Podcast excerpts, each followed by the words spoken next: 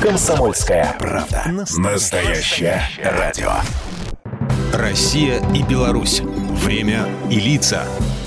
Здрасте, здесь Бунин, и сегодня я об одном из самых известных художников-авангардистов 20 века, о Марке Шагале – этот выдающийся график-живописец и сценограф родился 7 июля 1887 года на окраине Витебска. И здесь же, в белорусском городе, он сначала закончил четырехклассное училище, а затем учился изобразительному искусству в художественной школе витебского живописца Юделя Пена. Так уж получилось, что он в достаточно молодом возрасте покидает родной город и возвращаясь в него лишь потом, однажды, накануне Первой мировой, чтобы повидать близких.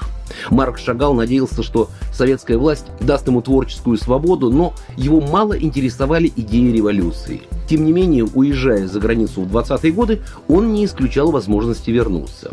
Французское гражданство Шагал согласился получить лишь в 1937-м. Искусство Марка Шагала поражает разнообразием и не поддается строгой классификации. Авторский стиль, сочетающий экспрессию и нетрадиционную художественную манеру, формировался под влиянием кубизма, фавизма, орфизма.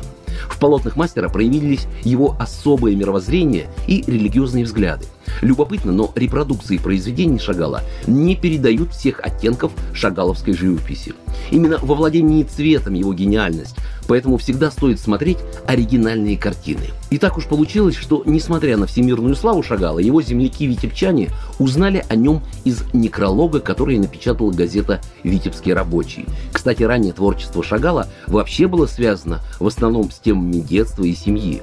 Там же витебский художник познакомился с Беллой Розенфельд, которая стала его женой и музой. И порой даже кажется, что у других женщин, которых писал Шагал, прослеживались ее черты лица. Любопытно, но для увековечивания памяти Шагала в свое время очень многое сделал первый секретарь Витебского обкома Компартии Белоруссии, председатель Витебского облсовета Владимир Григорьев – он запретил печатать клеветнические статьи о художнике в местной прессе и содействовал созданию музея Марка Шагала, для которого город должен был дать 6 новых квартир всем, кто жил и был прописан на Покровской 11. Хозяин дома долго отказывался покидать жилище с участком в несколько соток и согласился с одним условием, чтобы ему дали жилье в том же районе.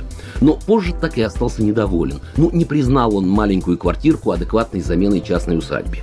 У музейщиков была возможность приобрести вещи и мебель, принадлежавшие семье Шагала и ему лично, но при открытии, к сожалению, об этом не позаботились власти. Они не выделили денег. И сейчас, увы, в Витебском музее Марка Шагала экспозиция состоит из случайных предметов, типичных для тогдашнего быта. Программа произведена по заказу телерадиовещательной организации Союзного государства.